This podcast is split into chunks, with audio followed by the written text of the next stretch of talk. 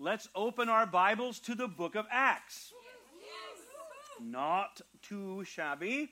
We should be enthusiastically uh, grateful for the opportunity to open our Bibles. This is the series that we're in. Is called we're, we're in the book of Acts, and this series is called the Spirit-filled Church.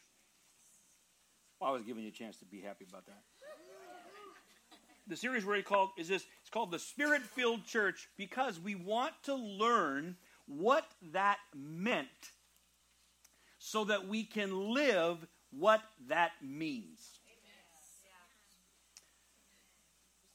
We're going to pick up today in chapter 4 beginning at verse 32 and we'll go through chapter 5 verse 11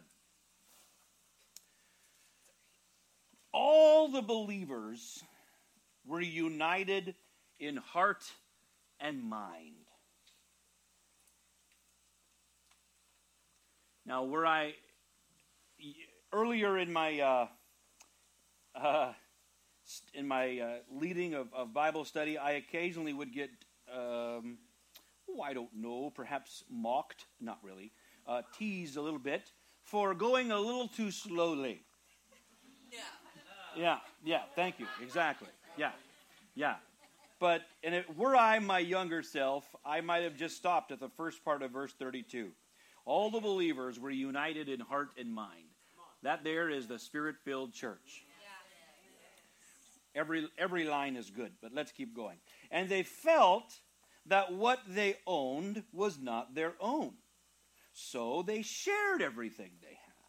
The apostles testified powerfully to the resurrection of the Lord Jesus, and God's great blessing was upon them all. Also, 33, really good verse. 34, there were no needy people among them because those who owned land or houses would sell them and bring the money to the apostles and, and, and give to those in need. For instance, this is what Luke does. He pauses to give us, he gives a, a general statement and then gives us examples. Uh, for instance, there was Joseph, one of the apostles, nicknamed Barnabas, which means son of encouragement. He was from the tribe of Levi and came from this the island of Cyprus. He told he sold a field he owned and brought the money to the apostles. Now, if anybody has a study Bible or has questions, or you read the, the Pentateuch, you might say, hey, wait a minute, Dab. Yeah. I thought Levites weren't supposed to own property. Well, people go out of their way to try to explain this all kinds of different ways. Well, he owned it in Cyprus, and it was okay to own property in, in anywhere but the Holy Land. Well, maybe it was his, he was married, so maybe it was his wife's property. Well, they say, listen, we don't know why or how he owned property that he may or may not have maybe supposed to have. But why would people why do people want to go out of their way to talk about what shouldn't have happened? And, and what Luke is doing is he's celebrating what he did right. And that's another great example. Instead of going out of our way to dissect what everyone has done wrong, the spiritual church really leans in towards celebrating what people are doing right. We, we, he leads us in paths of righteousness for his own name's sake. This is the direction we're going. Oh, the path of the righteous gets brighter and brighter. We celebrate and affirm forward moving, righteous living. Well, that's not the message yet, but it's still pretty good to stop and talk about it. So that's the good news. How many think that was good so far? Good, because you, need, you needed that first part because now the next is coming. But there was a certain man named Ananias who, with his wife Sapphira, sold some property. He brought part of the money to the apostles, claiming it was the full amount. With his wife's consent, he kept the rest. Then Peter said, Ananias, why have you let Satan fill your heart? You lied to the Holy Spirit and you kept some of the money for yourself. The property was yours to sell or not to sell, as you wished. And after selling it, the money was also yours to give away. How could you do a thing like this? You weren't lying to us, but to God. As soon as Ananias heard these words, he fell to the floor and died. This is why we try to watch some of our vernacular in charismatic services. Oftentimes, people are overcome by the presence of the Lord. I like that phrase. They're overcome by the presence of the Lord. Some people even get real bold. They, oh, they fell out under the power. Fine. But our Pentecostal forefathers used to say, oh, they got slain in the Spirit. Well, this is being slain in the Spirit.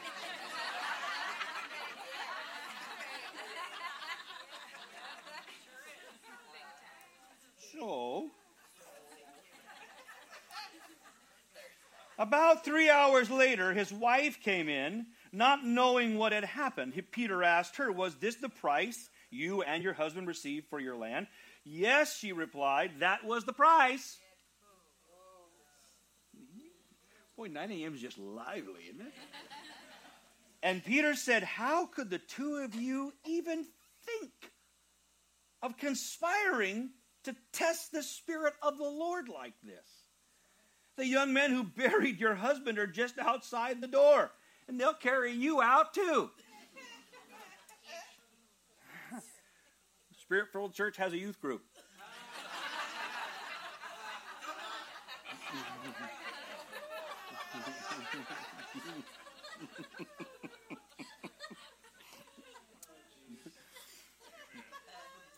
this week's game bury the dead. is horrible. Instantly she fell to the floor and died, and when the young men came in and saw that she was dead, they carried her out and buried her beside her husband. Great fear gripped the entire church and everyone else who heard what happened. Mercy. The spirit filled church has a profound respect for the Holy Spirit. I say that uh, both by way of describing the way what in terms of what we learn about the spirit-filled church and prescribing how we should live as the spirit-filled church. That they, we must, should have a profound respect for the Holy Spirit. It's important enough now that I've said it and you can see it. Can we just say that line, that last line on the screen together?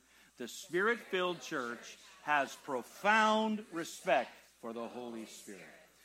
In this passage, Luke gives us an, an affirmation and a warning.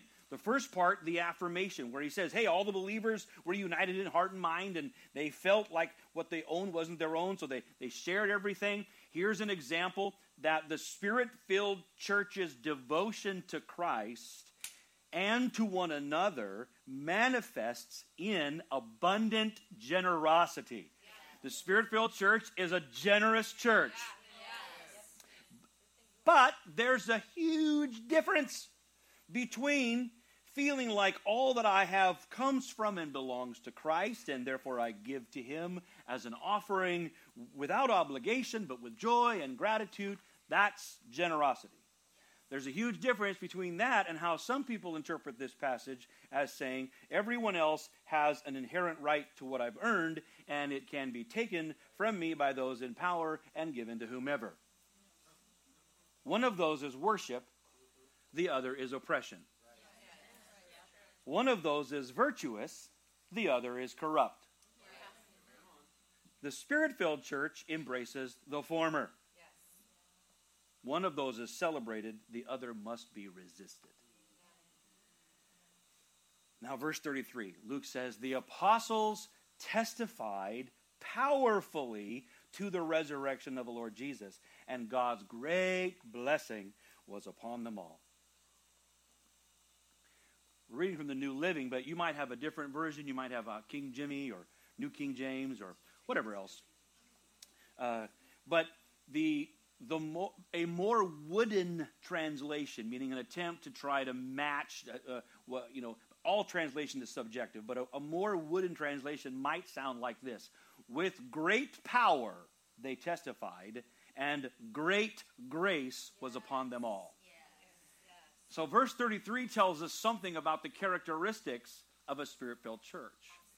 That, that the spirit filled church is a place where there is great power and great grace. And what's fun, I guess, for me and maybe for you, if you like these kind of words, is in the Greek, uh, the, the word for great, of course, is mega. Yeah. So if we're going to just be really super biblical, we can say that this in the spirit filled a spirit filled church is a place of mega power and mega grace. Mega power, mega grace. What does that mean? That means that first of all, with that when we say mega power or great power, that means God was acting through them powerfully and then acting toward them favorably, generously. The power of the Lord and the blessing of the Lord was both greatly upon them. Mega power, mega grace. These things really should fill our expectometer. Just this week, I finally told my laptop that that is a word. I keep typing it and it keeps objecting. So I said, click. Pick that. Now add it to the dictionary. And I should say that if that's not in your dictionary, add it. Because things need to go into your expectometer.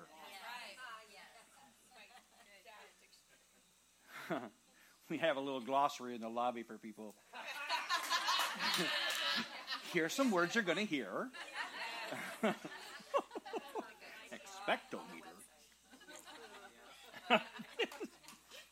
in the drop down menu. Verse 34 says, There were no needy people among them. Because those who owned land or houses would sell them. In other words, people that had more than enough shared with those who didn't have enough. And here's an example. For instance, Joseph the one the apostles nicknamed Barnabas, which means son of encouragement. Now, first, Luke is providing a specific example of virtuous generosity. First thing he's doing. Secondly, he's doing what Luke does in his narrative fashion is that Luke is giving us a quick backstory. Uh, just to, he briefly will mention someone who later becomes a more important figure in the story. He does this. You'll see it a few more times. But who is this person? Joseph, nicknamed Barnabas, who I will probably call from here out, I will just call him Barney. They named him Son of Encouragement. They aren't, we aren't told why or how they gave him that name, he, but he must have earned it. Son of Encouragement. I wouldn't mind being called that. It's better than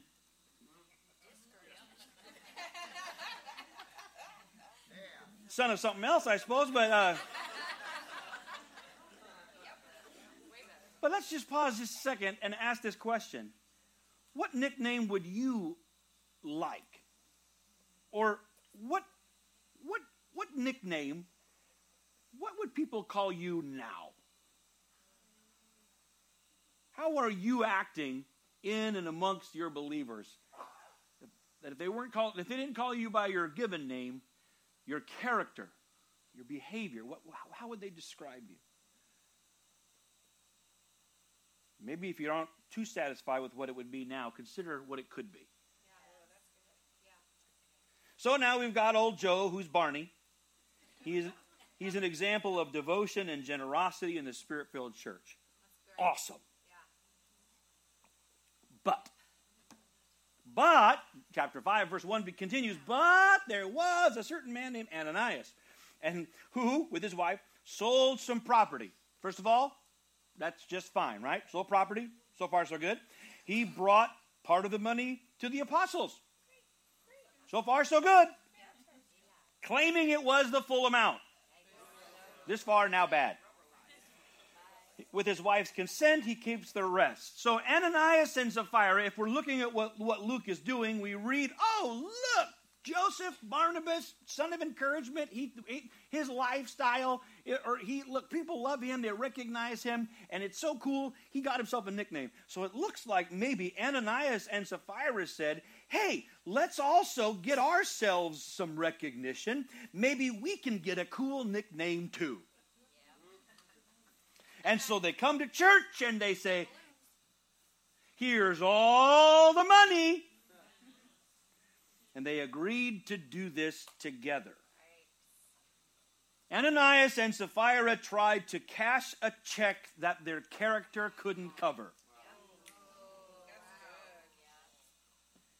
They wanted the credit of a reputation without the inconvenience of having a character.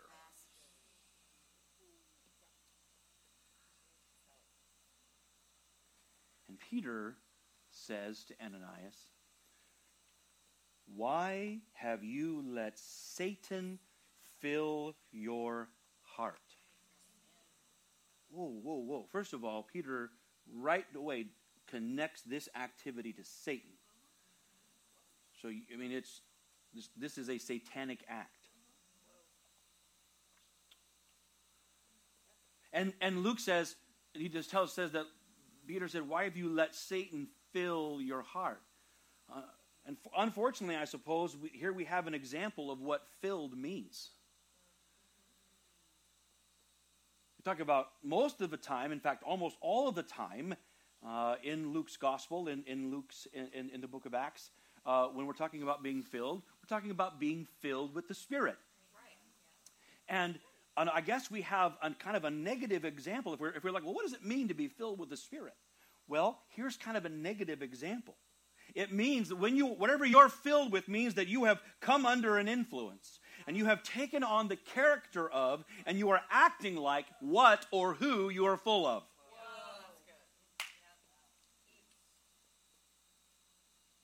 And Peter says it was Ananias' fault.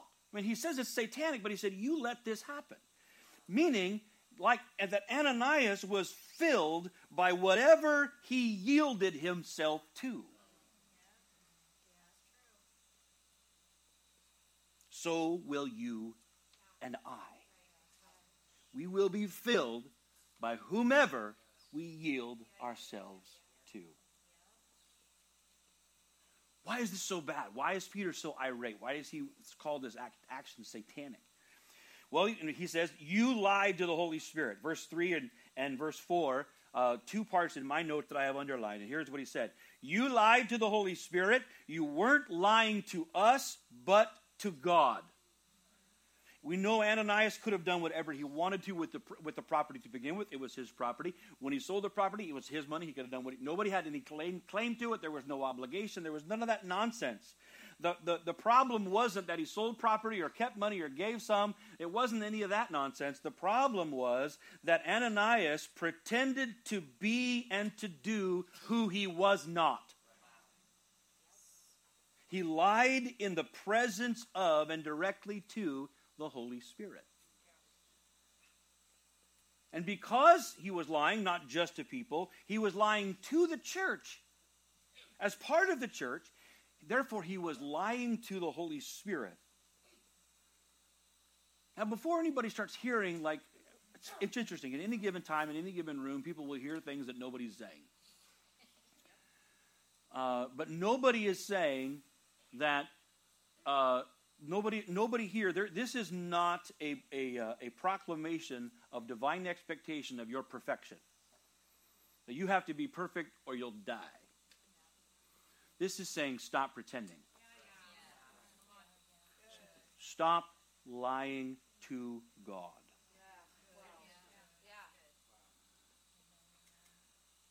As soon as Ananias heard these words, he fell to the floor and died, and then they buried him before we talk about that, let's just let the story finish out. Three hours later, his wife comes in. Peter asks, "Did you? Is this the price? Did you agree?" Yep, that's the one. And then Peter says, "How could you even think of a coming together in agreement to test the Spirit of the Lord?" The young men who buried your husband, they're coming for you. And then she falls over and dies. Then verse 11 is sort of the, the summary lesson that Luke gives us. Great fear gripped the entire church and everyone else who heard what happened. Now, when it says great fear, that doesn't mean that everyone ran and hid in the hills or stopped coming to church. By great fear, he means that, that there was a sudden and increased, profound respect for the Holy Spirit. The result of this happening was great fear. If you're paying attention, then you've heard what Luke has done. He introduced the spirit filled church by describing it as a place of great power and great grace. And now at the end of the story, he says, and it's also a place of great fear. In fact, there's three megas in the story today mega power, mega grace, and right here again, mega fear. Three characteristics of the spirit filled church power, grace, and a profound respect for the Holy Spirit. All of these, all of these are what it means to be a spirit filled church. Let's consider some of the uh, implications here. Let's reflect on some prophetic and pastoral challenges for us. It may not surprise you. Uh, if you study this yourself, you can read different writers. Uh, there are a handful of significant commentators who, who go to great effort to explain away what happened here.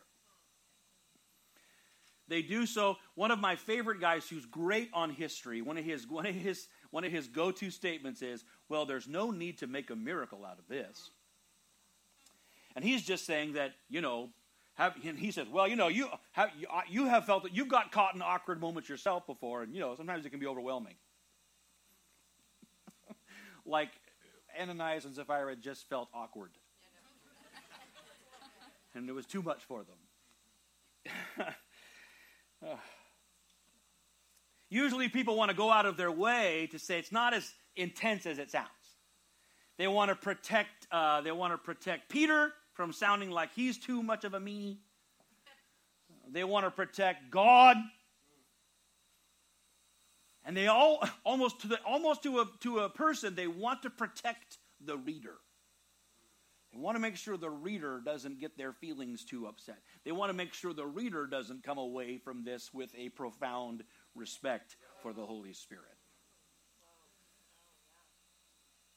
Often the attitude that would seek to explain away what we saw be honest. Most of us would rather hear silver and gold have I none, and walking and leaping and praising God, and everyone's happy and praising Jesus, versus two people have died and they buried him.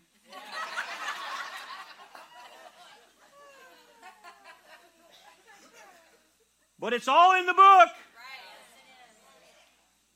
It's all in the book. The attitude that would seek to explain away the severity of this story is often the same attitude that would seek to excuse or permit or enable deceitful discipleship. Deceitful, deceitful discipleship, yeah. When we call ourselves disciples but do not practice a profound respect for the Holy Spirit, then often disobedience and dishonesty become brazen and boastful. And we will submit to and invite the influence of Satan into our lives. And the consequences affect us and those around us. Again, this is not a prescription for perfection. This is a warning about being honest. Yeah, yeah. Folks love charismatic services. I'm in. The, yeah, thank you. Because uh, Dr. Jeff and I, we're in the front. You, you tell me we're going to have a charismatic service. We love them. Why? Because we should. We should love the manifestation of the Spirit. We should absolutely desire and covet earnestly the gifts of the Spirit. They are expressions of God's grace and His kindness toward us. They affect us. They remind us of the age to come. They are the assurance and the influence of heaven. They bring the affection and the joy and the peace of God upon our lives to prevail in a powerful way. I mean, the way that the, the, the gifts of the Spirit have such a profound effect upon the way we feel. And, and all of it has a very holy and sanctifying effect. Yeah. Folks should love charismatic services. Yeah. But while the, but while the spirit filled church must eagerly desire the gifts of the Spirit, she must also strive to cultivate and to commit to a profound respect for the Spirit. You might say that while his gifts affect how we feel, our respect for him affects how he feels. It may be, in fact, that our fundamental respect for the Spirit of the Lord in the long term determines our experience of him, one way or another. I believe that a profound respect for the Holy Spirit will, will open the way for a greater experience of God's power and grace.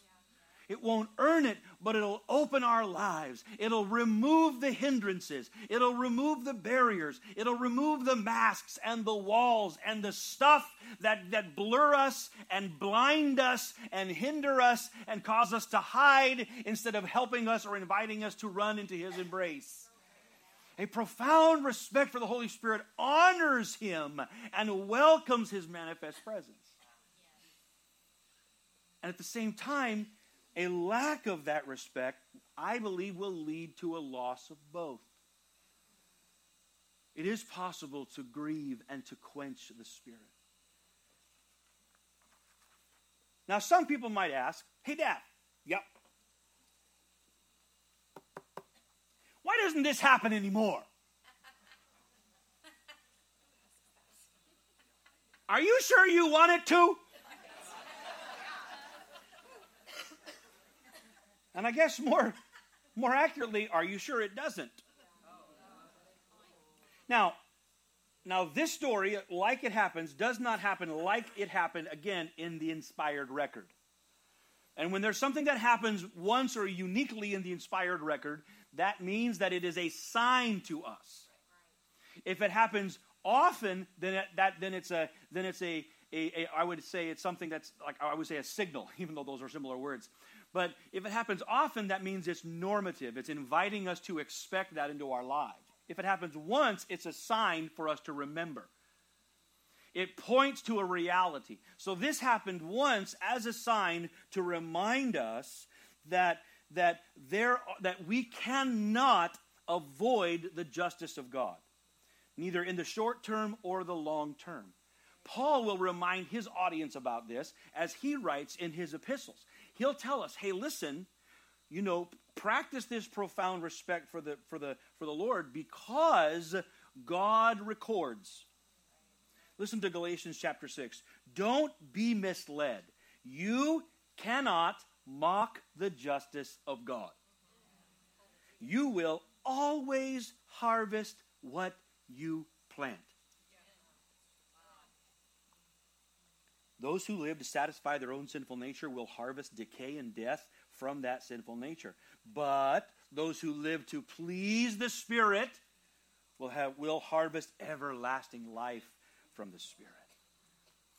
Now, Paul is talking about a, a, a this life and with the anticipation of the next, but there's a sense of immediacy to what Paul is saying about how we live this life, whether we live it to, to, to sow or to please our carnal nature, a sinful way. He said, if you do that, you're going to reap from that. If you, but if you live to please the Spirit, even in this life, you will reap in this life life and peace from the Spirit. But what about for eternity? Yikes. Revelation chapter 20, verses 11 and 12, John the Revelator says, And I saw a great white throne, and the one sitting on it. The earth and the sky fled from his presence, but they found no place to hide.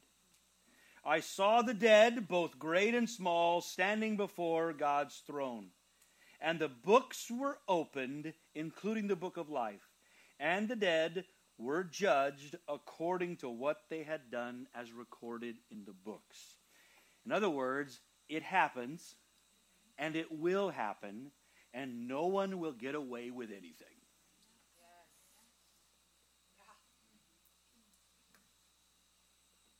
Aren't you thankful that if we confess our sins, he is faithful and just to forgive us our sins and to cleanse us from all unrighteousness. To confess means to agree, it is the opposite of lying to God. So, but Luke's intent in this passage is to emphasize to the reader the reality of the Holy Spirit's indwelling in the presence of the church. Together with the solemn and even awesome implications of this. Paul urges his readers to share this same profound respect for the Spirit. Here, listen to the words of Paul. 1 Thessalonians chapter 4. God has called us to live holy lives, not impure lives. Therefore, anyone who refuses to live by these rules is not disobeying human teaching, but is rejecting God who gives his Holy Spirit to you. Ephesians 4:30 and do not bring sorrow to God's Holy Spirit by the way you live. Remember, he has identified you as his own. He has sealed you with his spirit, guaranteeing that you'll be saved on the day of redemption. 1 Corinthians 6 19 through 20. Here's Paul. Do you not know that your bodies are temples of the Holy Spirit who is in you, whom you've received from God?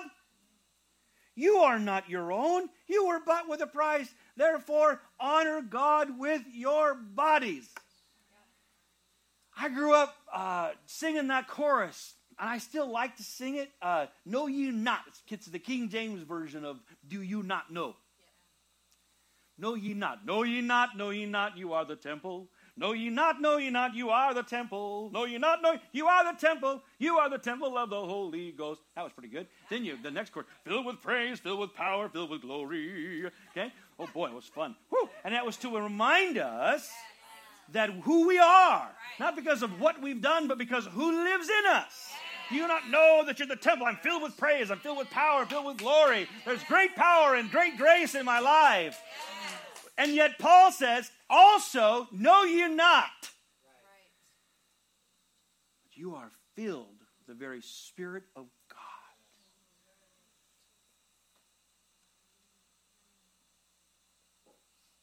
Here, his actual, his, he's talking about the community 619 is talking about you individually. You are your bodies are the temple. But when he, and he talks about the church. Here Paul's warning to those who refuse to respect the presence of the Lord in the gathered community. 1 Corinthians 3:16. Do you not know that you yourselves are God's temple?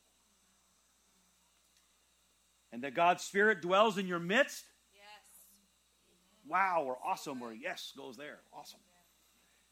And if we just did 316, that'd be great. I mean, that's, these just with a shout.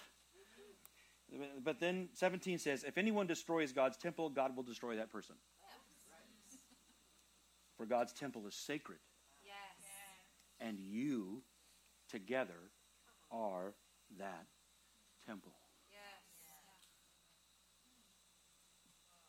Yes. The, the spirit filled church has a profound respect yes.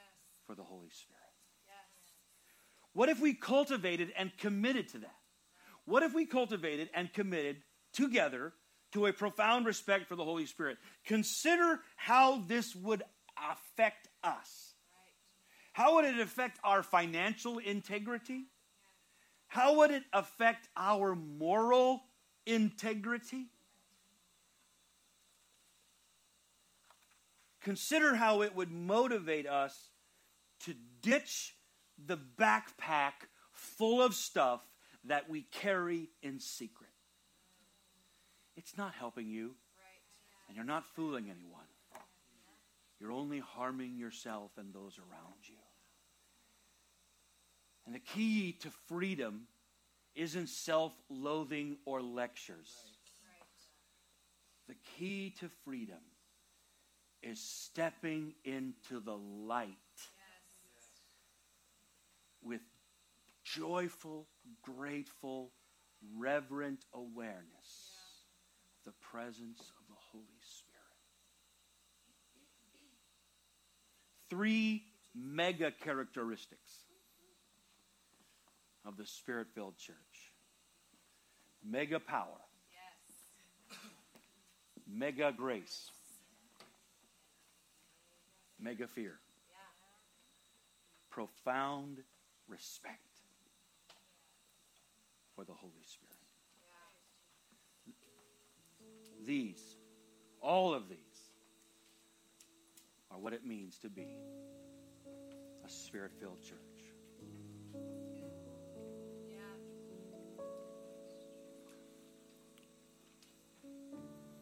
Lord, we want to learn what this meant and live what it means.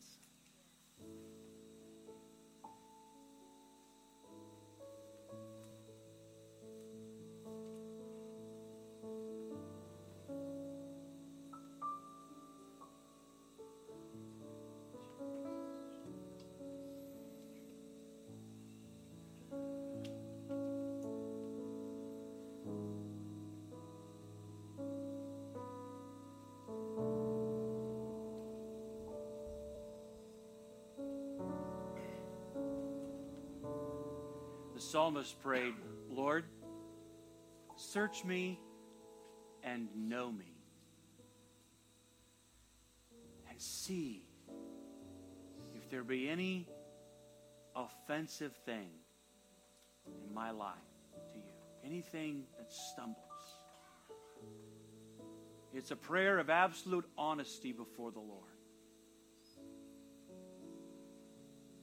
There is no fear in being honest. There's no nothing to be afraid of. The only thing that should make us tremble is trying to hide. Trying to hide from the Lord. No.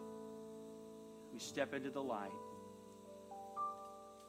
This is a great morning for you to just be honest with the Lord. He loves you more than you can measure. He's already demonstrated that in Christ. And He desires your freedom, your wholeness, more than you can measure.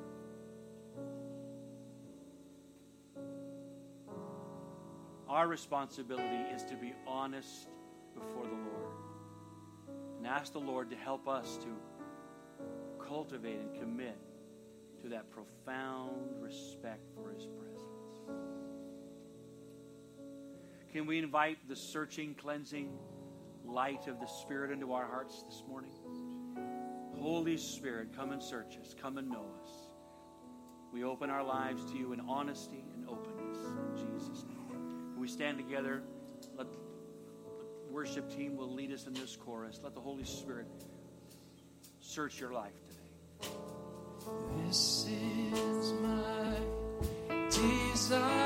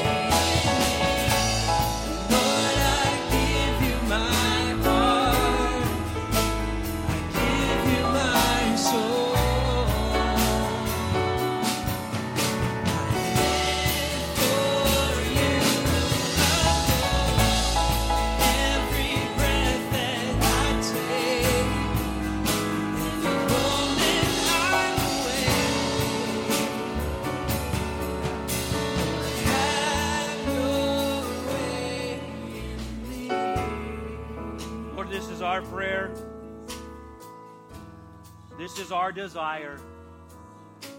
Spirit of the Lord, would you grant us